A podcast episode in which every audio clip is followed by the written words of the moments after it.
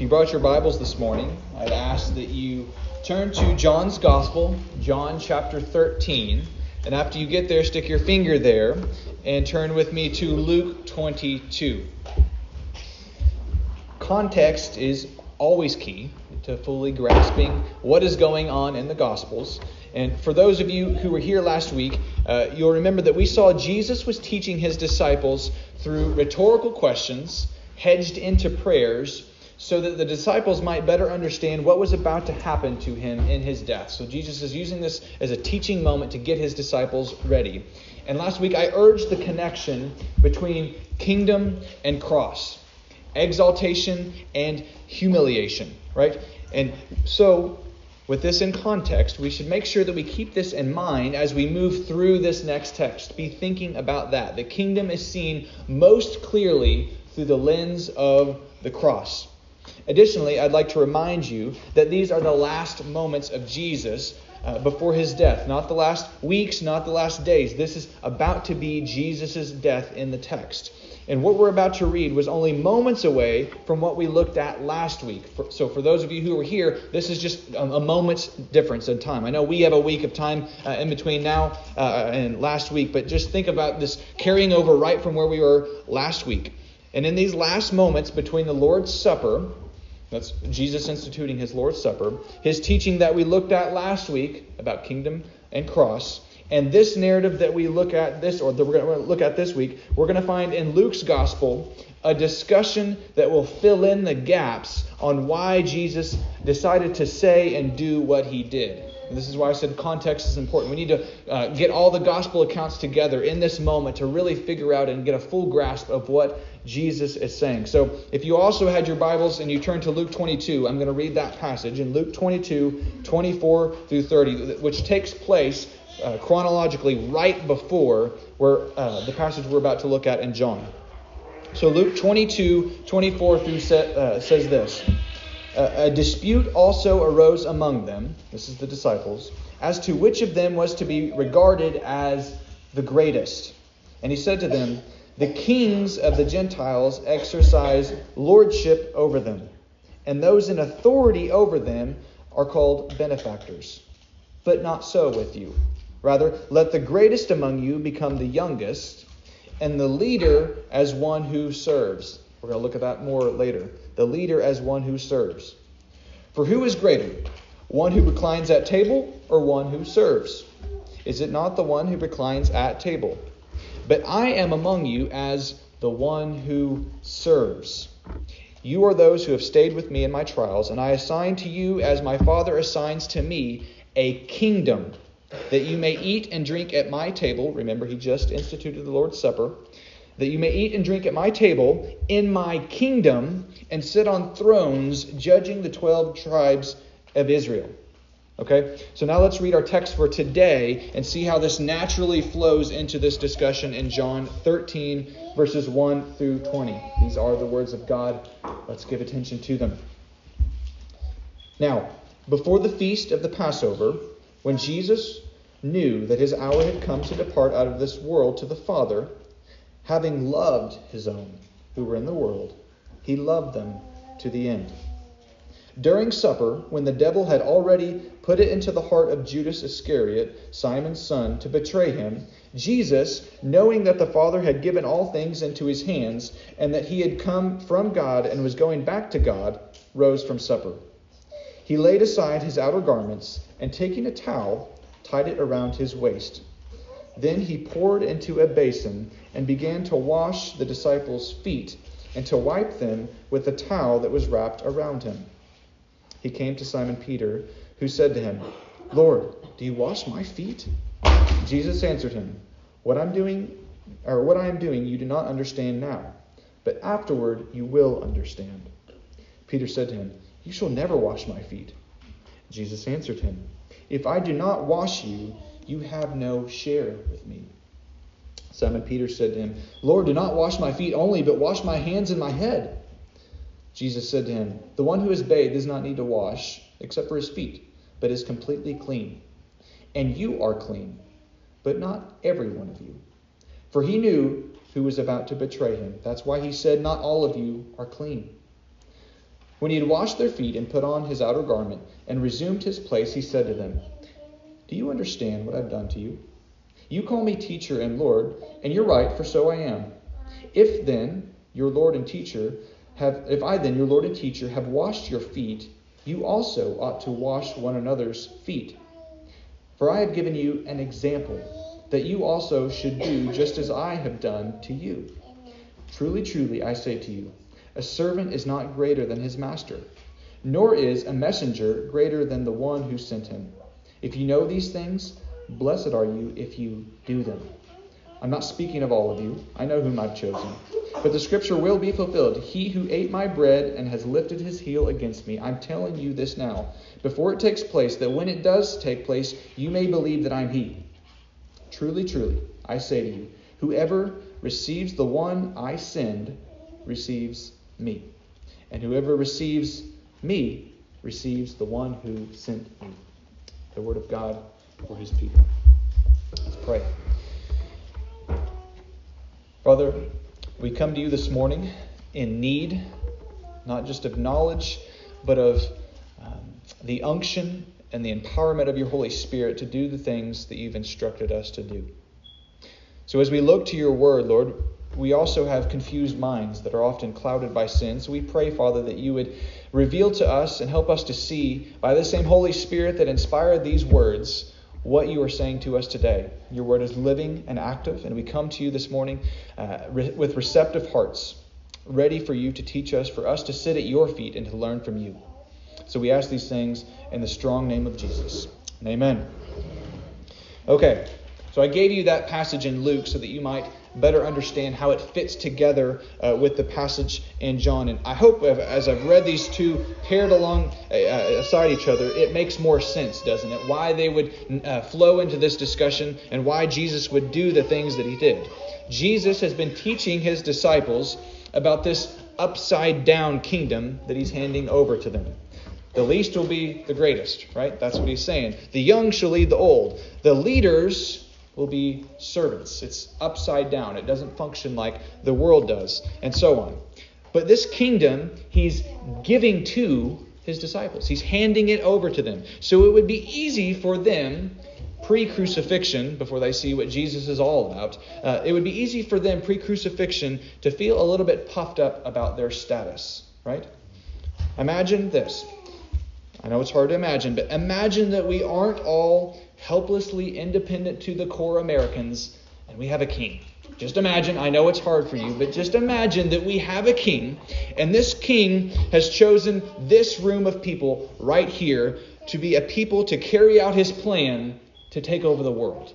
Okay? Just imagine that with me. We've been chosen, we're the people, and we're going to follow out in our king's plans to take over the world. It probably wouldn't be long before one of you got ahead of themselves and asked the same question. Well, who's the greatest though? Who's gonna who, who's gonna lead us of the group though? Okay, right? Who among us? I know we're gonna take over the world. I know we're gonna do this, uh, uh, king. But who in the room is the the first though? Okay, who's gonna lead us in this charge? Right? So Jesus, being the imaginative teacher that he is, decided to do a bit of an object lesson because that's basically what these disciples did. And what does he do? He washes their feet. It's bizarre, isn't it? And we'll come back to the discussion that arose when Jesus started to wash Peter's feet. But first, let's cut straight to the chase in verse 12. Look with me at verse 12. It says this And when he had washed their feet and put on his outer garment and resumed his place, he said to them, Do you understand what I have done to you? And that's what I'm going to ask you this morning, church. Do you understand what Jesus did to his disciples. Leaders, but especially teachers, I want you to take note of how Jesus continually checks in on his pupils to ensure that they are understanding what he's teaching them. One of my favorite pastors often says as he's preaching, Are you tracking with me? This is something of what Jesus is doing. Are, are you tracking with me? Do you understand what I'm doing in this teaching a method that I'm bringing to you? You call me teacher and Lord, right? And rightly so. It's a good thing that you're calling me teacher, Jesus says. But did you see what I did there? Did you really see? Did you get the point of the foot washing? I am an authority over you. I'm your king. I'm your ruler. But I don't act like the kings that you know. I don't act like the rulers of the world, forcing my way onto you, getting what I want through manipulation. I lead you through service. Through service to you, I'm washing your feet. The things that the servants should be doing, your leader is doing. Do you get the point? Do you see what I'm doing here? And he was intent on them getting this because he just given them charge over his kingdom, right? He said, "You're the ones that are actually going to rule in the kingdom. You're the one that are going to reign. You're going to reign with me." He said in Luke 13 or in Luke 22, 13, "I assign to you as my Father assigned to me." Think of the weight of that. I'm assigning to you as God the Father assigned to me, to Jesus, a kingdom, that you may eat and drink at my table in my kingdom and sit on thrones, judging the twelve tribes of Israel. That's a lot. That's a lot. In other words, you're going to be my representatives on earth in my kingdom, judging Israel and the world. The saints are going to be the ones that judge the world. We're going to judge all things. Look, what I just did is what Jesus is saying. And remember that and how you do this in my kingdom. This is the kind of servant leadership that we're going to march forward with in our takeover plan of the world. This is what he's telling the 12 disciples. It's a lot. Now, Servant leadership isn't that hard to understand. It really isn't if you think about it. You, you serve people, you, you take care of them. That isn't hard to understand. But what is difficult to understand, or uh, maybe I should say, what is difficult to practice, is doing it. Actually, doing servant leadership is very hard. Jesus says in verse 17, look at this. In verse 17, he says, If you know these things, underline the word know, if you know these things, blessed are you if you do them. Okay? So Jesus distinguishes knowing from doing in his teaching. These are two separate things. Take note of that. Knowing servant leadership is easy, doing servant leadership is not. That is a difficult task. So we need to somehow move beyond this cerebral faith, this just heady faith, to an embodied faith of where our faith comes at our fingertips, we're actually living out the servant leadership that Jesus calls to in order to walk in God's blessing. Because that's what Jesus says that you're only going to be blessed if you're actually doing the things that I call you to do. And this is why Jesus used this example of washing feet. He really wanted them to get the point. It's a bizarre example. It's it's outlandish, but bizarre examples stick when it comes to teaching teaching methods. Some of the teachers in this room know this. If you want people to remember something, you don't use an example that's very ordinary, do you? You do something that is extraordinary. It, it doesn't even make sense. It blows the people's minds, and by doing that, it burns it into their brains so that they can't get away from it. It, keeps coming on back to them. So I'm sure this is the image that the disciples had Jesus, the King of the world, washing their feet. That's a hard image to get out of your mind. Okay? But the pressing question is how do we do this? How do we actually do it? He said, Blessed are you not just to know these things, but do them. It, it's a command given in verse 14. So if you're looking for an action item to take away from this sermon, verse 14 has it. If I, then, your Lord and teacher, have washed your feet, you also ought to wash one another's feet. There's the command given. Okay? So there's two extremes that we need to avoid here. I want to just give some dangers before I give some practical methods. The two extremes are this an underemphasis when it comes to foot washing and an overemphasis. The two extremes to the subject of foot washing. On the one hand, there are those who come eerily close to our own camp. Let's just be honest. These people would just like to think that foot washing is about the, the most awkward thing you can do, so we're just not going to do it. We're going to spiritualize it. We're going to think that's weird. We're going to move away from that. It's just a small little bit of scripture. It only mentions it once, so we're just going to jump over it. We don't want to confront that. This camp tries to ignore as much as possible this scripture because they can't imagine washing one another's feet. It's just weird. Okay? I get it because I'm there. This is my camp that I often fall into. This is my own problem, probably many of yours. But this camp underemphasizes the foot washing teaching. They don't take it seriously enough. Okay? On the other hand, there are people who overemphasize this teaching into a literal sacrament of the church. They believe that there are three sacraments, and I'm not kidding about this. The Church of God, you can look it up on their website baptism, the Lord's Supper, and foot washing. Right? So, so they take it to the other extreme. They believe it's a sacrament of the church. But neither of these views are historic or mature, in their actual practice, the things that they're doing, okay? If we underemphasize this passage, we remain in the cerebral camp that never puts it into action. Okay? We just kind of scoot on by. We don't want to confront the realities of it. We know these things, but we don't do them. Okay? We don't do that. On the other hand, an overemphasis of this passage sees an inherent blessing in literally enacting the practice as a means of grace. If we just do the thing, then we'll be blessed, right? But the problem is, neither of these views actually impacts the kingdom of God, the very thing that Jesus is assigning to his kingdom. They're not doing anything in their leadership. They're not actually impacting the world that Jesus is calling them to go live into. So the cerebral view knows the meaning of the foot washing is servant leadership, right? We know this. We have it in our minds. But this does not lead us then into an act of service, unfortunately. Just because you know something doesn't mean you actually do it, right? When we do this, we lead by an intellectual prestige, saying, I know this, but this is just offensive and insulting to the kingdom of God. When they see people that say, Oh, I know about foot washing, but they don't actually do anything about it, it's insulting. People find it offensive. I might say I'm least in the kingdom, but everyone knows when you're not actually doing anything about it, people know that you actually think you're the greatest. Right? It's pride. Right? This is where my camp personally, I think most of you would probably lean more on this side. But an overly literal view isn't any better. If we think that all we need to do to lead in the kingdom of God is literally, literally wash one another's feet, we fail to see it for what it is, which is an example. It's not an instituted sacrament, it's an example. If you look at the text in verse 15, Jesus says this is an example. It's a teaching method, it's a model given to us to, to teach us something.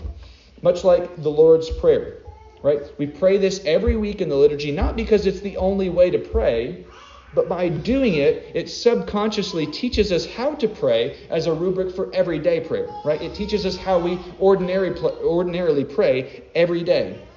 And this is why if you look closely at the greater tradition of the church, look back in church history, we actually do find a literal enactment of foot washing on Maundy, Thursday, the week leading up to Easter in the liturgical calendar. Okay? But, but, this is simply done to teach us, okay, it's simply to teach us how to lead through servanthood, not be automatically uh, blessed by foot washing, right? It's not the blessing that you get where you do the thing and you just automatically you get blessed, okay? So, what does a middle way view look like? How do you keep from falling into either of these camps?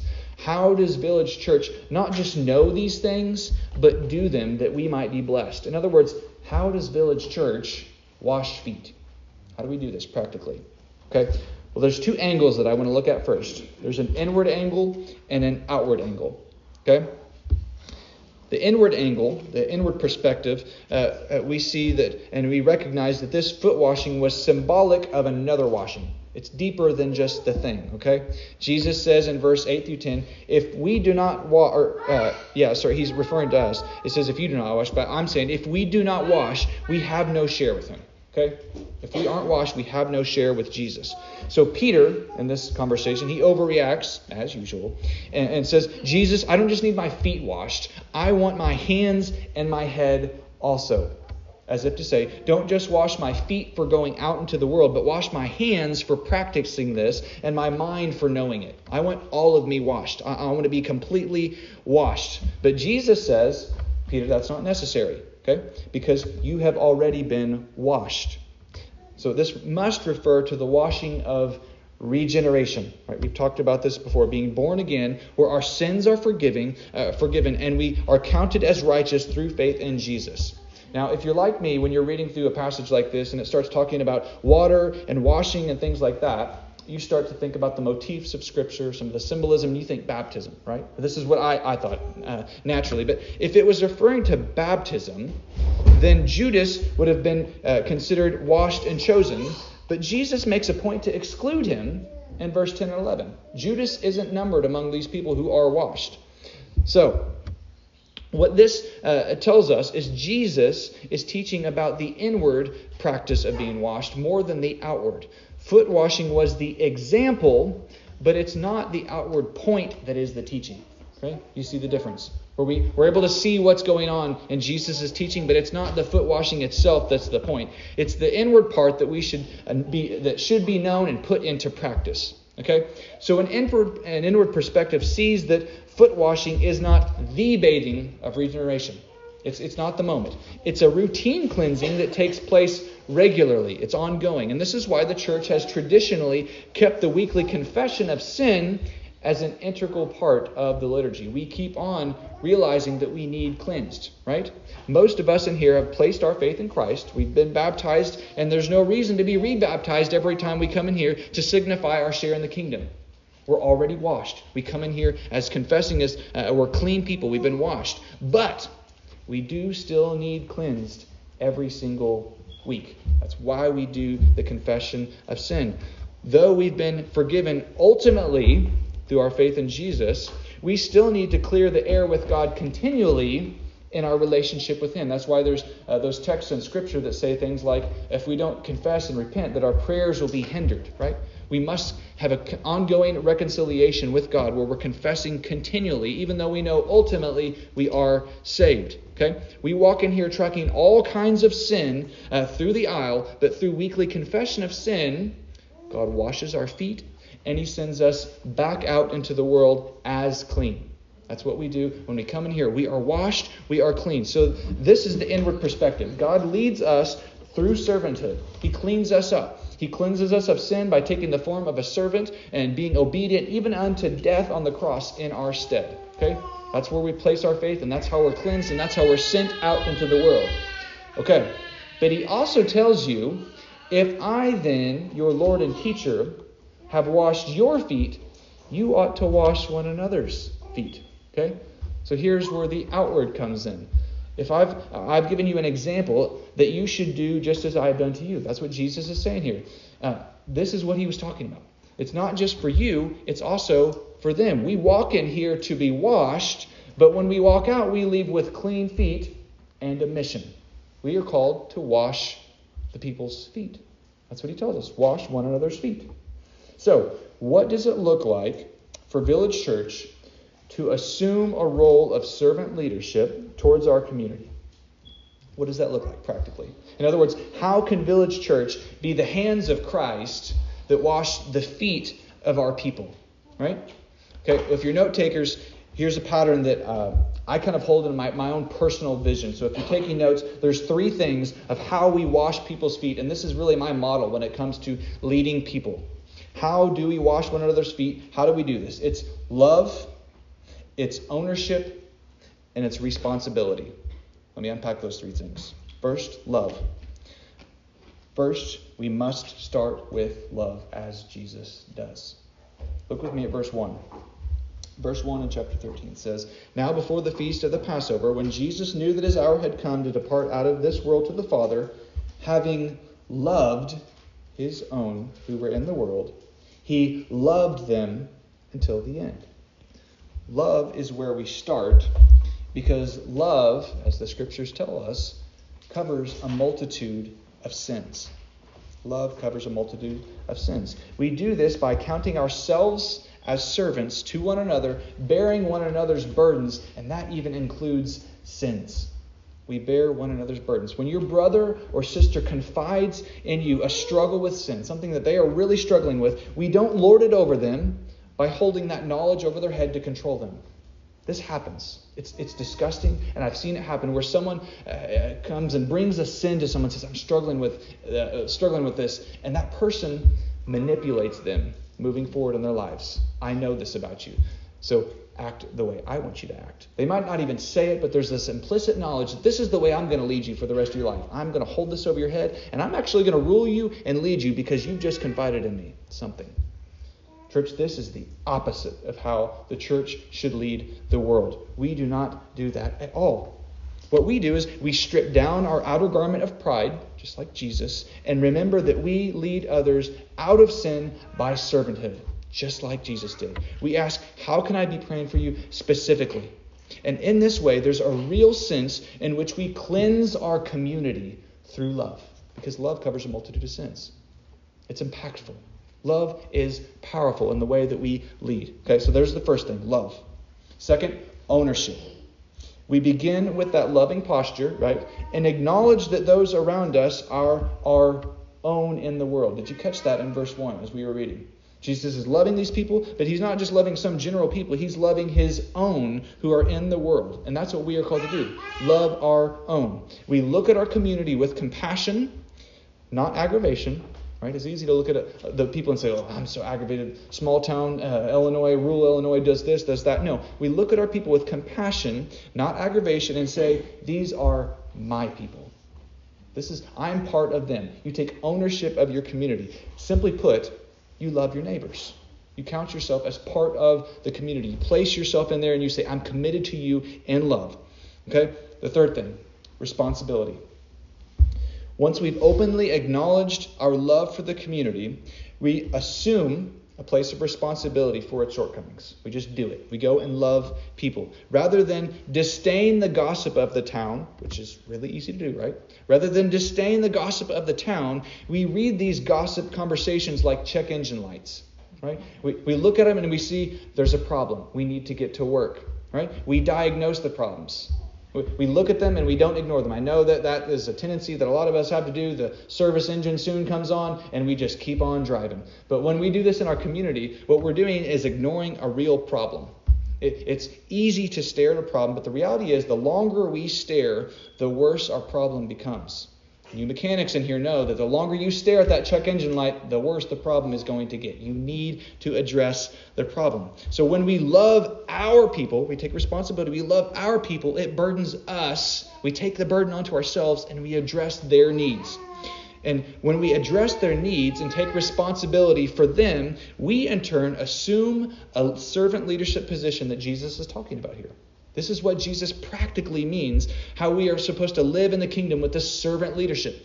He's saying, do it like I do it, which is washing your feet. I take initiative. I'm taking ownership of you. I'm loving my own, and I'm taking responsibility for you. You are my people.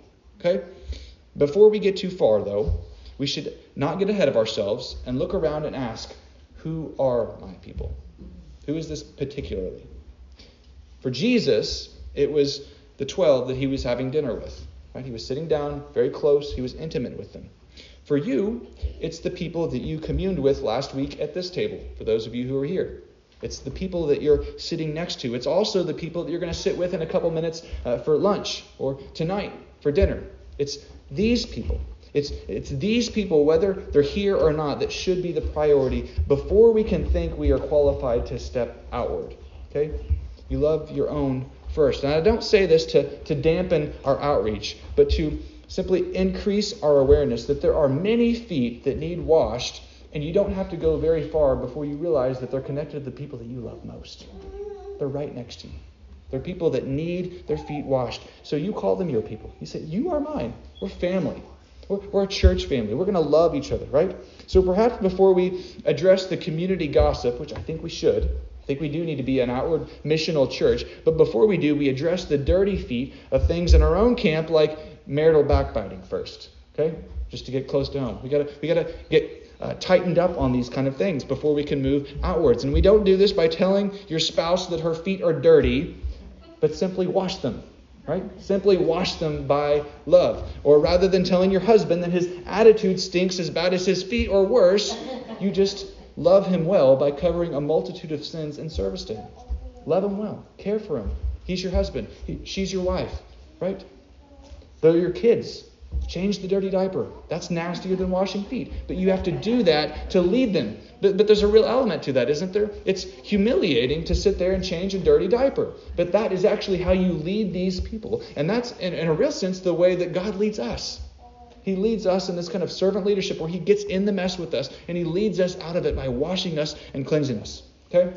So that's the example and the message to you. Jesus inwardly washed your feet so you can outwardly wash one another's feet. This is the way that the kingdom advances, right?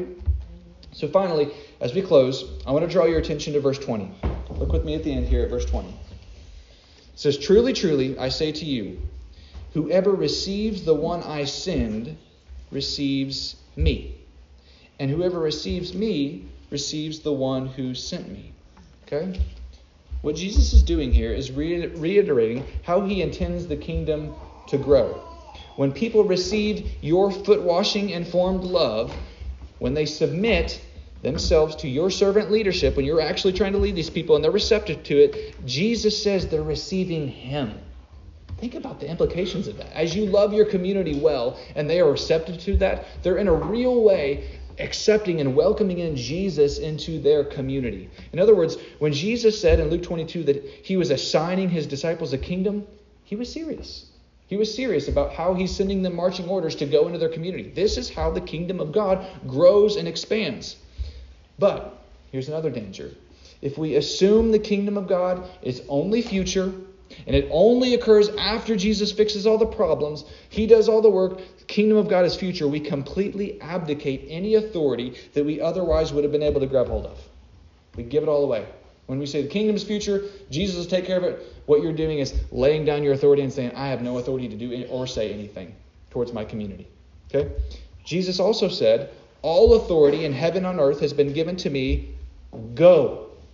Go, therefore, and make disciples of all the nations. We're supposed to be discipling the nations. Do you guys realize that? Disciple the nations, baptizing them in the name of the Father and the Son and the Holy Spirit, teaching them with an informed practice like Jesus gives us, teaching them to observe all that I've commanded you, and behold, I'm with you always until the end of the age. Church, do you realize we are the sent ones that he's referring to in verse 20? That when we're received by the world, when we're sent by Jesus and the world receives us, they're receiving Christ. We are the ones assigned to wash the world. He's giving that task to us. And when the church leads through uh, uh leads the world through servanthood instead of the world leading the church, that's what happens a lot, isn't it? When we lead the world instead of the world leading us, that is when we actually start to see the blessing that Jesus is talking about. So you want to see blessing in your church, you want to see blessing in your community, you want to see blessing in your family, you want to see blessing in your nation. What you have to do is actually start not just thinking about these things, knowing these things, but doing them. Going out and actually putting it in practice for His glory and our joy. This is how the kingdom advances, church, by washing feet. Amen? Amen. Let's pray.